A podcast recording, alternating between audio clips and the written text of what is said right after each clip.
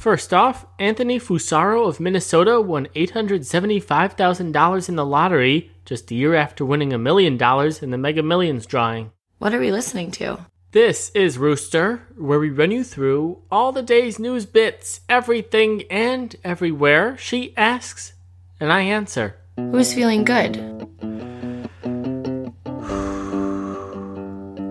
Chicago Cubs fans, the team won its first World Series in 108 years with an 8 7 extra inning Game 7 win over the Indians. The Cubs held a comfortable lead from the fourth inning on until closer Aroldis Chapman led in three runs in the eighth inning. What else? The late game drama in Cleveland was heightened with a 17 minute rain delay that took place at the end of the ninth inning. And? And Ben Zobrist was named the MVP of the series after delivering the go ahead RBI double in the 10th inning. Who's got something to say? The Federal Reserve, which left interest rates alone on Wednesday, but will likely raise rates for the first time this year in December. What was something messed up? A man was arrested after shooting two Iowa police officers Wednesday morning while they were sitting in their cruisers. The shooter, Scott Michael Green, had waved a Confederate flag at a local football game a few weeks back. And? And following the shooting, Bill Clinton and Tim Kaine canceled their campaign event in Iowa. What was uncomfortable? A black church in Mississippi was burned Tuesday night, and Vote Trump was spray painted on. What else? There have been death threats and calls to boycott Greek yogurt maker Chobani for its commitment to employing refugees in its factories. Where's the drama? New Orleans at the historically black Dillard University, where protesters tussled with police and pepper spray was deployed outside of a U.S. Senate debate that included former KKK leader David Duke. What about election stuff? Days after the White House press secretary treated FBI Director James Comey gently, President Obama criticized Comey to Now This News, saying, We don't operate on incomplete information. What else? The latest Washington Post ABC News tracking poll has Hillary and Trump tied, while the Reuters Ipsos poll has Hillary up six, same as before the FBI letter was sent. What did we learn? That Trump will spend election night in the ballroom of the Hilton Hotel in Midtown Manhattan. Hillary will also be on the island at the Jacob Javits Convention Center. Who did a good thing? The YMCA's around the country that are offering free daycare on election day. Who's together? ABC and Facebook will be teaming up for live election night coverage.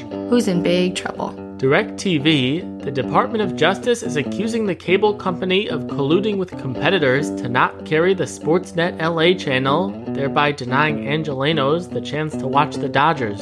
Who's outraged? Many Lil Wayne listeners were dismayed after the rapper made dismissive comments about Black Lives Matter in a Nightline interview. Okay, time for a quick break. We thank our sponsor, Text Ninja. You've probably heard about the growing dangers of distracted driving. But are you doing anything to protect yourself? The Text Ninja app is the smart, fun way to combat distracted driving. Rewards and recognition may be just what you need to break the habit. Take action and be your own hero before it's too late. Learn more about how Text Ninja protects at www.text.ninja. Now available for Android and iPhone. Alright, back to it. And sports, of course. After a couple of rough performances, Minnesota Vikings offensive coordinator Norv Turner resigned, will be replaced by Pat Shurmur. What else? Big Ten Commissioner Jim Delaney announced that the conference will start to play football games on Friday nights starting next year, according to the Chicago Tribune. Who's embarrassed? The Cleveland fans, who spent much of the summer sharing memes about the Warriors blowing a 3 1 lead to the Cavaliers in the finals, only to see the Indians suffer the same fate. Who's had it rough? Gawker, the defeated media company reached a settlement with Hulk Hogan. The terms were confidential, though it came out that the pro wrestler will get $31 million in cash. Who else? Print newspapers. Layoffs at the Wall Street Journal began this week, and the paper is cutting its greater New York section along with those staff members. Dozens of others accepted buyouts. The New York Times, in its quarter three earnings statement, revealed that its print ad revenue was down nearly 20%. What's going to be different? Dunkin' Donuts is expanding its hot tea selection to compete with Starbucks' offering, and Whole Foods, in the midst of a major sales slump, is changing up its top level leadership.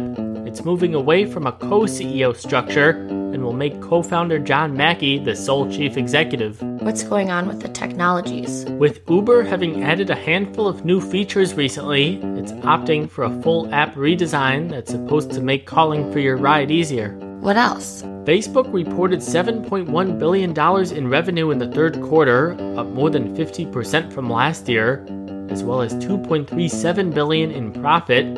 That's an increase of more than 165% from 2015. Who's not happy? Fans of the peach emoji who appreciated its butt-like characteristics, it will be replaced by a much more peach-looking peach. Did someone famous do something? Yeah, Lindsay Lohan gave an interview this week in some sort of foreign accent that made people confused.